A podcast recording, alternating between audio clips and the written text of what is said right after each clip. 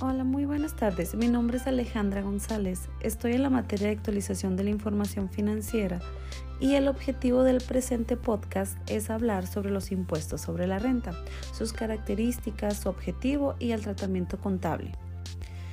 Como introducción podemos decir que los impuestos son uno de los instrumentos de mayor importancia con el que cuenta el Estado, esto para proveer, el desarrollo económico, sobre todo porque a través de esto se puede influir en los niveles de, asignación de ingresos entre la población, ya sea mediante un determinado nivel de tributación entre los distintos estratos o a través del gasto social el cual depende en gran medida del nivel de recaudación logrado.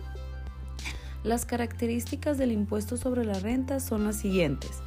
Este es un impuesto que se aplica a los ingresos adquiridos. Es un impuesto indirecto que grava las fuentes de riqueza. Se aplica tanto a personas físicas como a personas morales y también a residentes en el extranjero que perciban ingresos en México. La tasa del impuesto sobre la renta no es fija, puede variar entre el 19 al 30%. El objetivo del impuesto sobre la renta es grabar las utilidades de las personas físicas y morales que realicen cualquiera de las siguientes actividades: enajenación de bienes, servicio subordinado, intereses. El impuesto sobre la renta son ingresos que perciben las personas en efectivo, en especie o en crédito. El ICR es un único impuesto que grava los ingresos de un contribuyente en el año. Siguiente punto será el tratamiento contable del impuesto sobre la renta. Es una cuenta de pasivo, pues representa la obligación de la empresa de contribuir con el Estado mediante el pago de impuestos.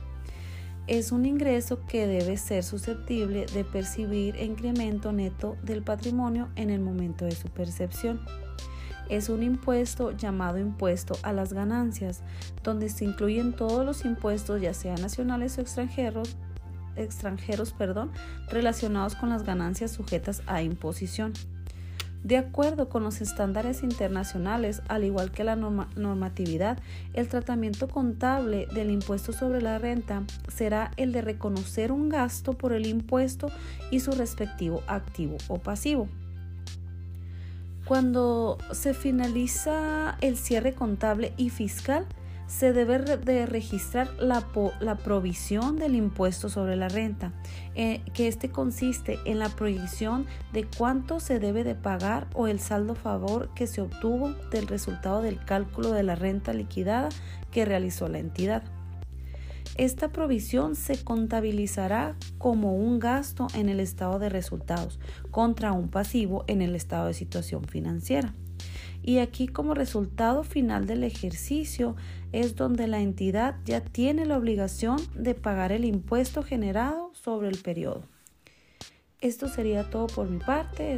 espero haya sido un podcast con información relevante, con información adecuada de las características que se estaban pidiendo. Muchas gracias.